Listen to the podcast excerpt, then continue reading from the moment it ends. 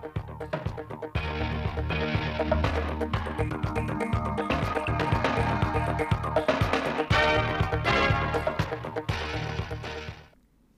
kính chào quý vị và các bạn đến với bản tin thời sự 10 giờ ngày 15 tháng 6 của Đài Phát thanh Truyền hình Thanh Hóa.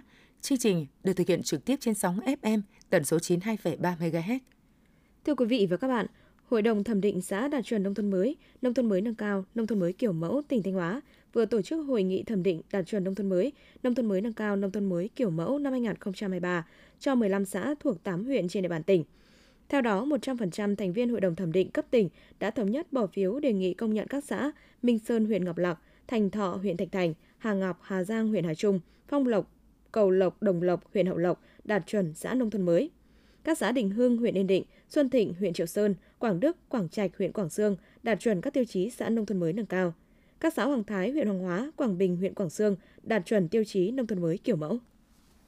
Vụ thu mùa năm 2023, toàn tỉnh Thanh Hóa phấn đấu gieo trồng 153.000 hecta cây trồng các loại, sản lượng lương thực 678.940 tấn.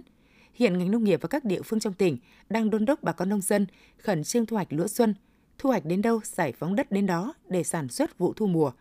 Tranh thủ thời tiết thuận lợi, người dân ở các địa phương trong tỉnh đang khẩn trương đưa nước vào đồng ruộng, huy động máy móc cơ giới đẩy nhanh tiến độ, làm đất, đảm bảo gieo trồng vụ mùa trong khung thời vụ. Trước diễn biến phức tạp của thời tiết, ngành nông nghiệp đã định hướng cho các địa phương bố trí cơ cấu cây trồng, cơ cấu giống và thời vụ theo hướng hạn chế cơ cấu các giống lúa lai ba dòng, mở rộng diện tích gieo cấy trào mùa sớm, sử dụng giống lúa có chất lượng cao và đẩy mạnh liên kết sản xuất bao tiêu sản phẩm nông sản. Theo thống kê của Tri Cục Hải quan Cửa khẩu Cảng Nghi Sơn, hiện nay có khoảng hơn 200 doanh nghiệp trong và ngoài tỉnh thực hiện thủ tục xuất nhập khẩu qua Cảng Nghi Sơn.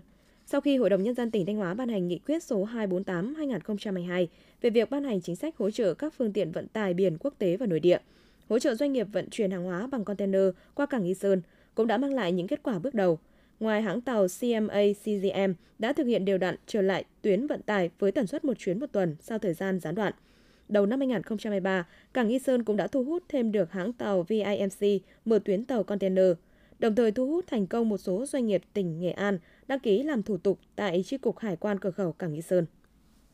Theo thống kê của Liên đoàn Lao động tỉnh, hiện trên địa bàn Thanh Hóa có trên 340.000 công nhân đang làm việc trong và ngoài các khu công nghiệp. Đời sống còn đại đa số công nhân còn rất khó khăn vất vả, chưa có điều kiện ổn định về nhà ở. Hiện trên địa bàn tỉnh có 13 dự án nhà ở xã hội đã hoàn thành, đưa vào sử dụng và 8 dự án mới đang triển khai, nhưng tập trung chủ yếu tại thành phố Thanh Hóa với 17 trên 21 dự án. Cũng chính do tập trung chủ yếu tại thành phố Thanh Hóa nên giá nhà ở xã hội vẫn tương đối cao, dao động từ 11 đến 13 triệu đồng một mét vuông tùy từng dự án.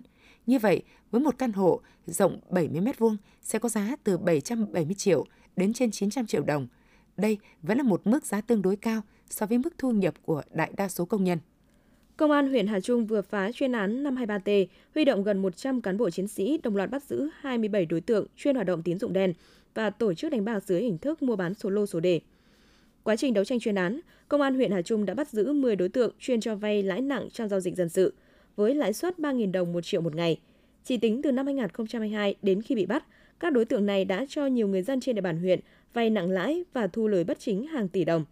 Điều tra mở rộng vụ án, công an đã bắt giữ 17 đối tượng liên quan đến hành vi tổ chức đánh bạc và đánh bạc dưới hình thức mua bán số lô số đề, số tiền giao dịch lên tới 5 tỷ đồng. Tiếp theo là những thông tin trong nước. Ngày 15 tháng 6 hàng năm là ngày ASEAN phòng chống sốt xuất huyết, nhằm thu hút sự quan tâm của cộng đồng và vận động các nguồn lực để kiểm soát căn bệnh này. Sốt xuất huyết hiện đang lưu hành ở hơn 100 quốc gia trong các khu vực ở châu Phi, châu Mỹ, Đông Địa Trung Hải, Đông Nam Á và Tây Thái Bình Dương. Các khu vực châu Mỹ, Đông Nam Á và Tây Thái Bình Dương bị ảnh hưởng nghiêm trọng nhất, trong đó châu Á chiếm khoảng 70% gánh nặng bệnh tật toàn cầu. Tại Việt Nam hàng năm, Bộ Y tế được tổ chức hưởng ứng sự kiện Ngày ASEAN phòng chống sốt xuất huyết trên quy mô toàn quốc. Theo Bộ Tài chính, đến hết ngày 1 tháng 6 năm 2023, thu ngân sách nhà nước đạt 48% dự toán, chi ngân sách nhà nước đạt 31% dự toán năm 2023. Trong 5 tháng đầu năm, cân đối ngân sách trung ương và ngân sách các cấp địa phương được đảm bảo. Trong tháng 5, cơ quan thuế hải quan tiếp tục triển khai các chính sách miễn giảm, gia hạn thuế, phí, lệ phí, tiền thuế đất đã ban hành để hỗ trợ doanh nghiệp và người dân. Tổng số tiền đã miễn giảm, gia hạn ước tính khoảng 63,16 nghìn tỷ đồng. Giá cà phê trong nước hiện đã tăng khoảng 60% so với thời điểm đầu năm, chạm mức cao nhất 15 năm trở lại đây. Các thương nhân và chuyên gia ngành hàng cà phê cho biết, một trong những nguyên nhân giúp giá cà phê Việt Nam tăng cao là do cung không đủ cầu. Hiện nguồn cung cà phê Robusta tại nhiều quốc gia trên thế giới bị thu hẹp do mất mùa, ngay cả ở Việt Nam. Khi vào cuối niên vụ 2021-2022, sản lượng được dự báo sẽ giảm 10 đến 15% so với các dự báo trước đây.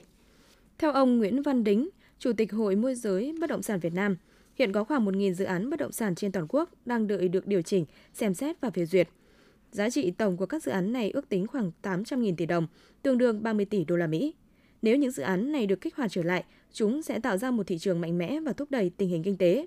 Cũng theo ông Đính, ngoài hàng ngàn dự án đang gặp khó khăn, số liệu từ hội cũng cho thấy có hàng vạn môi giới đang gặp khó khăn trong việc bán hàng và các chủ đầu tư cũng đối diện với tình trạng tương tự. Theo tin tức từ nghiên cứu triển vọng doanh nghiệp của UOB năm 2023 về doanh nghiệp vừa và nhỏ và doanh nghiệp lớn, cứ 10 doanh nghiệp tại Việt Nam thì có gần 9 doanh nghiệp đã chuyển đổi số tại ít nhất một bộ phận. Tuy nhiên, thách thức chính của các doanh nghiệp là việc nhân rộng các nỗ lực số hóa của họ từ một hoặc một vài phòng ban sang toàn bộ doanh nghiệp. 41% doanh nghiệp vừa và nhỏ được khảo sát cho thấy nhu cầu cần được hỗ trợ để kết nối với các đơn vị cung cấp giải pháp công nghệ phù hợp và 37% doanh nghiệp vừa và nhỏ cho rằng họ cần tiếp cận với kiến thức và chuyên môn phù hợp để tháo gỡ các vướng mắc trong hành trình số hóa của mình. Mới đây, ông Phạm Viết Hương, Phó Cục trưởng Cục Quản lý Lao động ngoài nước, Bộ Lao động Thương binh và Xã hội cho biết, Nhật Bản đã có kế hoạch mở rộng lĩnh vực tiếp nhận lao động nước ngoài theo chương trình kỹ năng đặc định.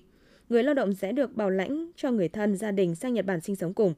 Lãnh đạo Cục Quản lý Lao động nước ngoài cho hay, trong số 9 lĩnh vực được mở rộng thêm với lao động kỹ năng đặc định loại 2, sẽ có thêm nhiều ngành nghề khác như nông nghiệp, chế tạo máy móc, công nghiệp tàu biển, vệ sinh tòa nhà, dịch vụ ăn uống, nhà hàng khách sạn. Quyết định nhằm giải quyết bài toán thiếu nguồn nhân lực trong bối cảnh dân số hóa già tại nước bạn. Bộ trưởng Bộ Y tế cho biết để giải quyết tình trạng thiếu vaccine tiêm chủng mở rộng, Bộ Y tế đã làm việc với các đối tác. Đến thời điểm này, WHO và UNICEF đã thống nhất tìm nguồn vaccine cho Việt Nam. Theo đó, trên 200.000 liều vaccine 5 trong 1 của các tổ chức này sẽ hỗ trợ khẩn cấp cộng với hơn 65.000 liều từ các nguồn tài trợ trong nước sẽ đảm bảo được số vaccine ưu tiên tiêm cho trẻ độ tuổi tiêm loại vaccine này. Với số vaccine hỗ trợ này, Bộ Y tế sẽ ưu tiên phân bổ cho trẻ em ở vùng sâu vùng xa, vùng điều kiện khó khăn, nơi trẻ em khó tiếp cận nguồn vaccine dịch vụ. Hiện các đơn vị của Bộ đang làm các thủ tục để tiếp nhận nguồn hỗ trợ này. Với sự xuất hiện của virus EV71, dịch bệnh tay chân miệng năm nay dự báo sẽ có những diễn biến khó lường với việc gia tăng số ca chuyển nặng. Tính từ đầu năm đến nay, cả nước đã ghi nhận hơn 12.600 ca mắc tay chân miệng với 5 trường hợp tử vong. Bệnh tay chân miệng chưa có thuốc điều trị đặc hiệu, do đó các bác sĩ khuyến cáo cách phòng bệnh hiệu quả hiện nay là giữ vệ sinh môi trường sinh hoạt của trẻ sạch sẽ, thường xuyên vệ sinh đồ chơi, rửa tay cho trẻ bằng xà phòng. Khi trẻ sốt cao đột ngột, cần đưa trẻ đến ngay cơ sở y tế để được thăm khám, hướng dẫn theo dõi và can thiệp điều trị kịp thời. Sáng 14 tháng 6, tàu SE2 hành trình từ thành phố Hồ Chí Minh đi Hà Nội, khi đi qua địa bàn tỉnh Bình Thuận thì bị chật bánh, làm tuyến đường sắt Bắc Nam bị gián đoạn. Sự cố không gây thiệt hại về người, nhưng khiến giao thông đường sắt Bắc Nam bị gián đoạn 5 tiếng. Ngay sau khi xảy ra sự cố, ngành đường sắt đã điều động lực lượng cứu hộ khẩn trương đến hiện trường khắc phục. Một số đoàn tàu tuyến Bắc Nam được điều tiết, dừng chờ tại các ga lân cận trong thời gian sửa chữa và gia cố lại đường dây. Đến 9 giờ cùng ngày, đường sắt đã thông tuyến, các chuyến tàu hoạt động bình thường. Theo Cục Cảnh sát Giao thông Bộ Công an, từ đầu năm đến nay, lực lượng chức năng đã phát hiện xử lý phương tiện vận tải hàng hóa vi phạm quy định về cơi nới thùng xe, chở hàng quá tải trọng gần 28.000 trường hợp, giảm tới 1 phần 3 so với 6 tháng trước đó. Có được kết quả này là nhờ ngành công an đã đặt nhiệm vụ trọng tâm trong năm nay là chấn chỉnh việc chấp hành các quy định của pháp luật về giao thông, trong đó tăng cường kiểm tra và kiên quyết xử lý tình trạng xe ô tô chở quá khổ quá tải, cơi nới thành thùng, gây mất an toàn giao thông. Enido đã chính thức xuất hiện. Hiện tượng thời tiết này khiến nhiệt độ mặt nước biển nóng hơn mức trung bình ở trung tâm và phía đông Thái Bình Dương, gần đường xích đạo. Hiện tượng Enino cũng gây thiếu hụt mưa ở hầu hết các khu vực trên cả nước, với mức thiếu phổ biến từ 25 đến 50%. Hạn hán thiếu nước, xâm nhập mặn vụ hè thu có nguy cơ xảy ra tại 9 tỉnh miền Trung, trong đó Thanh Hóa và Nghệ An là nhiều nhất. Tổng diện tích có nguy cơ hạn hán, thiếu nước là 12.500 đến 18.500 ha, chiếm khoảng 2% tổng diện tích gieo trồng của cả khu vực miền Trung. Những thông tin vừa rồi cũng đã khép lại chương trình thời sự của Đài Phát thanh và Truyền hình Thanh Hóa. Xin kính chào và hẹn gặp lại quý vị và các bạn trong những chương trình sau.